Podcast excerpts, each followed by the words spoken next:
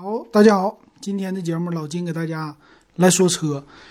呃，老金一直自誉为叫最不懂车的车评人，就纯粹咱们就说十万块钱以内的车，过过嘴瘾就完事儿了。但是呢，我也是以个人的观点来分析分析这车型怎么样。今天呢，咱们来说长安的 CS 三五 Plus。为啥说这个车型啊？这个车型呢，今天。我骑着电动车在路上走的时候，我发现了，我看到了，哎，我这么打眼一看啊，这个车挺好看。我就刚开始我还不知道是什么车，为啥呢？我就看那个标没看清，它是侧面对着我，哎，我就看有一个小 V 的这个造型，这个造型不错，哎，但是那个感觉这个 V 都已经到发动机盖那儿去了。我说这什么车型？有一个 V 开头的是越南的车型。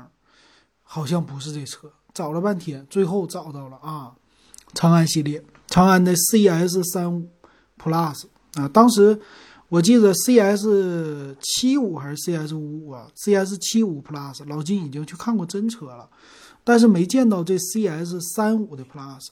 那先说这个三五系列吧，它属于是定位小型的 SUV，就比较的紧凑，但是呢，呃，我也是以前做。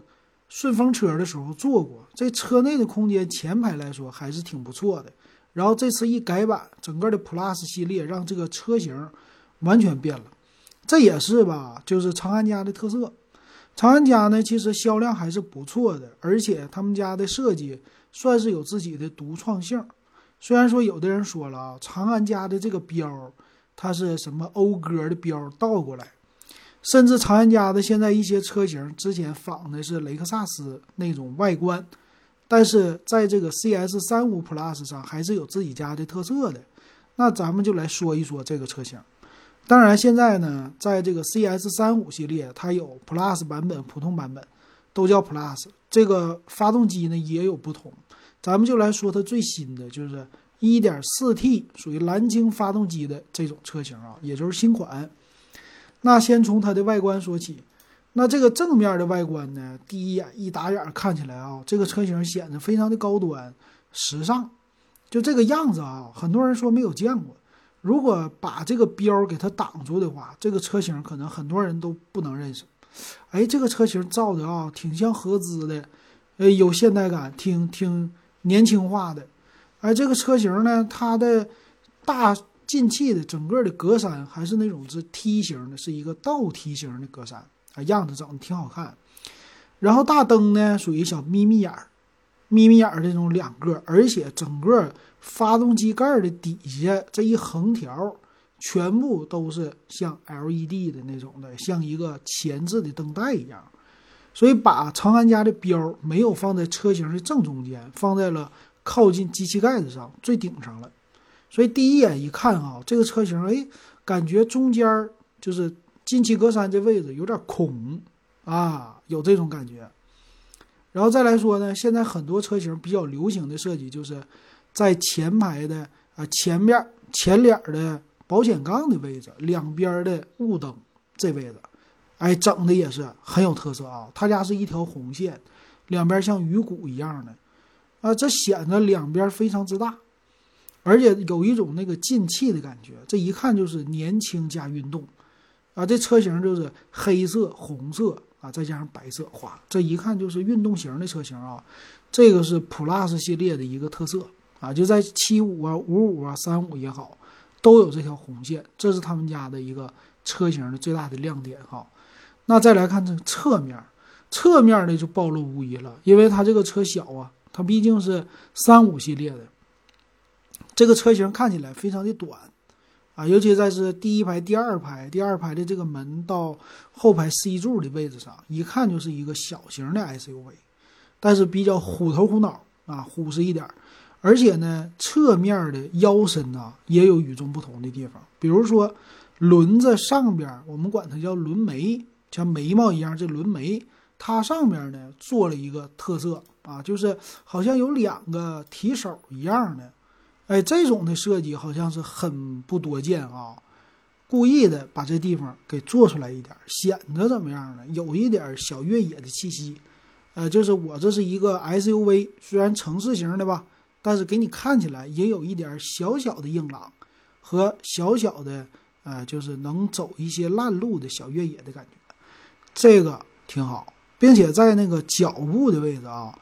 脚部的位置，就我们打开车门，车门的底下有一条红色的啊，这条，这个条呢也是点睛之笔啊。有一种，这是相当于说是，啊，很多车型高性能一般都是有红条，是不是？它这个也是，并且呢，在 C 柱的位置也做了一个从第二排车门小车窗一直到后排的这个加了一个长安的标和小黑色的这样小挡板。呃，做了一个小小的假悬浮吧，并不是特别悬浮的这种造型。如果你后期买这车呢，可以给那个后窗第二排的后窗到这个后备箱这位置，你给它贴上黑色，哎，这看起来可能也是更加的好看啊。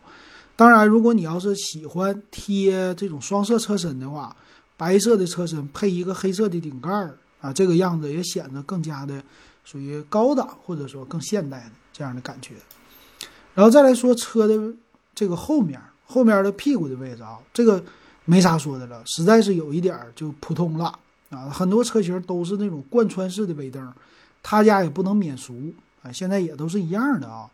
啊，这个贯穿式尾灯呢，看起来的话虎头虎脑的吧，呃，特色倒没什么太多，中间一个长安的标，非常的。呃，算是中规中矩的啊，这个背后面啊，并没有前面车头的位置那么的惊艳。再来看车里边的内饰啊，啊，这个车的内饰呢，有一种就是现代的感觉，两块屏幕，啊，主驾驶有一块屏，然后中间的中控也算是比较的传统吧，但里边的设计呢，给你看起来还是比较的现代的，并且我第一眼看起来有点像哈弗 H 六。啊，上一代的车型里边的内饰，最大的地方呢，就是在空调的出风口这位置，它是做那种横条、横条的结构，两三条。啊，这个在之前的 CS 三五啊也能看见，所以里边的内饰可以说变化并不是那么特别的大，没有外边那种惊艳的大。但是呢，第一眼看起来这车很现代，就是一进去，你整个的这些的方向盘也好啊。啊，中间的按钮啊，这些也好，一看这车还行，挺值钱的。这是长安家的，哎，这设计的最大的好处。当然了，空调的出风口呢，也是设计了在了车的这个相当于说低一些的位置，在中控台，然后中间的仪表板呢和中控的位置啊，它们俩有一个小小的连接，所以你看这个中控，比如说导航啊，或者是。呃，收音机啊，这些操作的时候，他们都相对于来说在上边，你还好操作啊。这个是，呃，别管说人体工程学啊，还是什么方面做的还挺好的。那中间的这个挡把儿啊，这个就有一点点的过时了。它不是，呃，很多车型呢比较简单，这种波动式的，它是有一个按钮，属于是那种飞机的挡把。这个挡把好像现在用的比较少了，这样的设计啊，但是功能不缺。还是那几个啊，这功能，另外也有实体的空调的按键啊，做的也挺好。那再看座椅呗，这个车型我也坐了。其实我当时坐 CS 三五的时候，我并没有觉得坐的那么特别的舒服啊，只能说感觉一般。啊，这个座椅呢，看起来前排的空间你不用担心，因为毕竟是一个小型的 SUV 啊，前排的空间它的进深呐，放腿部啊。还是 OK 的，挺舒服的，并且这个座椅的样子呢，也有一点点的动感，看起来比较的厚实啊，给你感觉好像坐起来很舒服的。那第二排呢，地板稍稍有那么一点点的凸起，但不是凸起太多。啊，后排呢能看到没有出风口，因为毕竟是小型的一个 SUV，受制于成本。那第二排的座椅啊，也是啊那种三个的座椅，但是中间比较短的座椅。这个也是中规中矩的座椅啊，支持四六比例的放倒。那后备箱呢？那就不用说了吧。后备箱的空间，由于它是小型的 SUV，不会是特别特别大的啊。然后上面也有天窗，天窗这种车型也是没有什么呃高级的全景式的天窗吧。一会儿我们看详细参数，给大家说一说。所以这种小型 SUV 一般买买菜呀。还是可以的，把第二排放倒啊，拉点东西，比如说冰箱，冰箱费劲啊，洗衣机差不多。但是由于小型 SUV，它的这个后边的地台会高一些，所以你抬洗衣机进去轻点还行，剩下的装一些行李这个问题不大了。啊，那来看看它都有什么样的车型？那现在呢，我看它有1.6的手动版和1.6 CVT 的版本，这属于是叫荣耀百万版。呃，售价呢，官方指导价啊，手动的分两个版本，六万九千九和七万七千九的，还有一个是 CVT 的1.6的，它是八万五千九到九万一千九。那最高的就是咱们刚才看的那些的车型是 1.4T 的，叫蓝鲸 NE 1.4T DCT 的豪华型，就九万三千九起了。也就咱介绍的车型，其实它卖的官方的配置还是非常非常的高的。作为一个小型 SUV 啊，那就看看它的车型这配置到底怎么样，尤其是咱们关注的呃那个版本是吧？那老金就来看一看吧，从便宜的到贵的，咱们都看一看。啊，那我就只关注的是二零二一款啊，到二零二零款我就不管它了。主要对比的是1.6升的版本和 1.4T 的这两个版本。那虽然说价格最低配的啊六万多块钱比较的便宜，但是要买到 Plus 的版本，呃，好看的这版本你也得花到八万多块钱，这价格也不算是特别的低。那先看1.6升的发动机这个参数啊，啊，1.6升车型呢，它的长度是4335四米三，一看就是小型的 SUV 比较短。宽度呢一米八二啊，轴距啊高度一米六六，轴距是两米六啊，这个轴距也并不是太长。那我看一下一点四 T 的车型呢，其实在车身的尺寸和普通的一点六升的版本没有任何的变化，轴距也是二六零零，所以它俩之间就是一个外观的变化。那这个车型最屌最小的离地间隙是一百八十毫米，这间隙还行啊。五门的设计，整备的质量呢？由于车型的变速箱不同，1.4T 的版本里边啊，它是有1.38吨和1.4吨的。这个小型车来说还是比较的重的啊。油箱53升。那重点的发动机，1.6自然吸气的发动机是四缸的，啊，它的最大的马力是128匹，最大功率94千瓦，是比较弱的发动机。啊，到 1.4T 的呢，它的最大的马力由128增加到了160匹，最大功率也增加到了118千瓦。对于推动小型车来说，还是挺好的了啊。这个推动的这个发动机的力量应该是不不弱的啊。那都能加92号的汽油，包括 1.4T 这个全铝的发动机。那档位呢？变速箱方面啊，它这个。低配的版本1.6的配的是五速的手动挡和 CVT 的变速箱。那高级一点的啊，1.4T 的车型它分了几种啊，叫湿式双离合七速的七档双离合啊，这个配的大家觉得怎么样啊？这个没有 AT 的变速箱啊，所以是有成本的考虑的。然后整个的底盘的结构没什么变化，前面麦弗逊独立悬挂，后边叫。重臂扭转梁式非独立悬挂，全都是电动助力车身啊，承载式的车身啊，电动助力转向。那前边都是轮子，前后刹车都是盘式的刹车，电子驻车就是电子的手刹，手动挡是拉线的手刹。啊，轮胎方面呢，低配的是二幺五六零十六寸的胎，这个不小。啊，高配的版本呢，能配到二二五四五十八寸的胎。啊，这就到头了。再低配的，二零一九款还有十六寸的胎，这个所以轮胎的外形还是非常的好看的，有一种小风火轮的那样的感觉。那来看这个安全性的配置，一个主动安全，ABS、EBD、ESP 车身稳定系统。呃，只有最高配的就十万五千九的车型带车道偏离前方碰撞预警，九万五千九的是带车道偏离的。呃，主动刹车呢，最高配的是有。再来看安全气囊，这个车型呢，它是低配的车型，就八万零九百以下的，一点六升的这些的车都是，呃，配了两个安全气囊，比较少。那一点六升 CVT 豪华呢，卖到八万六千九的，它是有个侧气囊前排的。那 1.4T 九万五千九和十万五千九的再增加了一个侧安全气帘儿，呃，这个配置来说安全性吧，啊，主副驾驶的气囊还是有所减低的，并不是配的特别的猛啊。然后全系都有刹车啊，这个胎压预警，还有 ISO 的儿童座椅啊。那雷达方面呢？前置雷达这可以说就不用想了，一般都是后雷达。倒车影像标配好一点的有车侧的盲区影像，还有三百六十度环影，那是高级的。啊，低配车型呢，啊，手动挡，手动挡里的豪华版还带定速巡航。那自动挡呢，肯定不用说了。但是全适应的这个自适应巡航，只有最顶配的叫十万五千九的有，因为它配了这个前方的预预警啊，就碰撞预警嘛。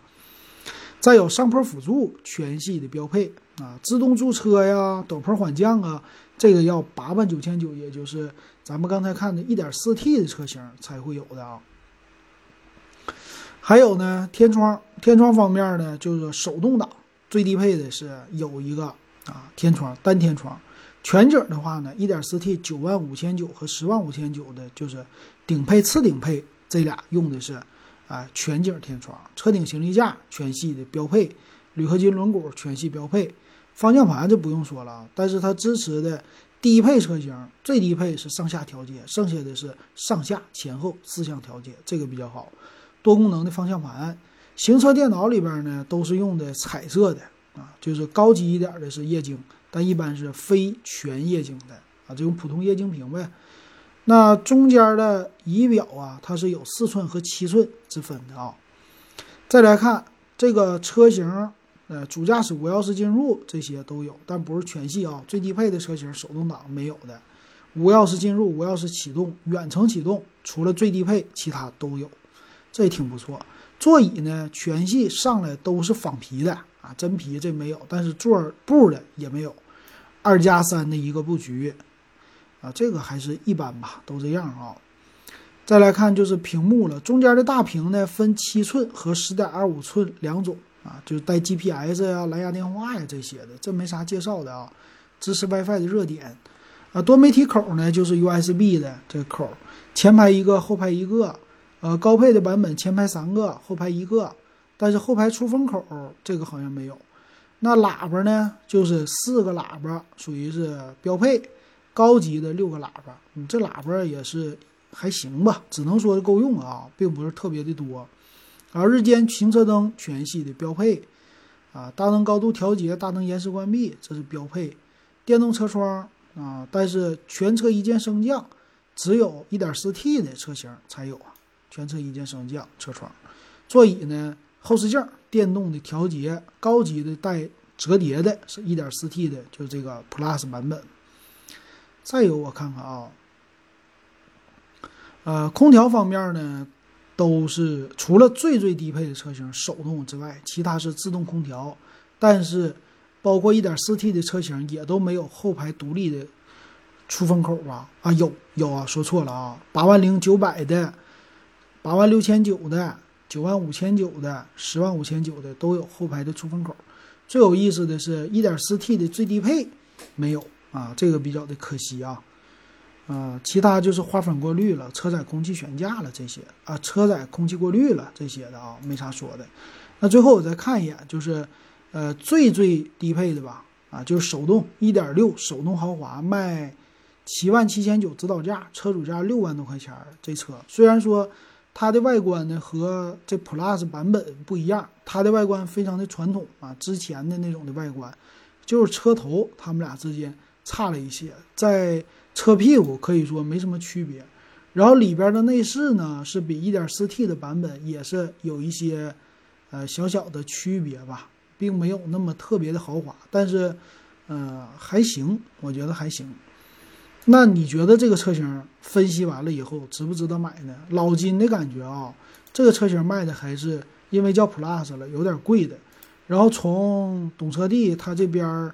呃，报出来的车主的，啊，这个售价来看的话，啊，一点一点四 T 的豪华，啊，基本上你这个买，并不是太值吧？一般都是买尊贵啊，就次顶配，次顶配官方标价九万九，车主售价是八万八，八万八全下来的话得十万人民币啊，十万买一个小型 SUV，这个价格我觉得还是有一点贵的了。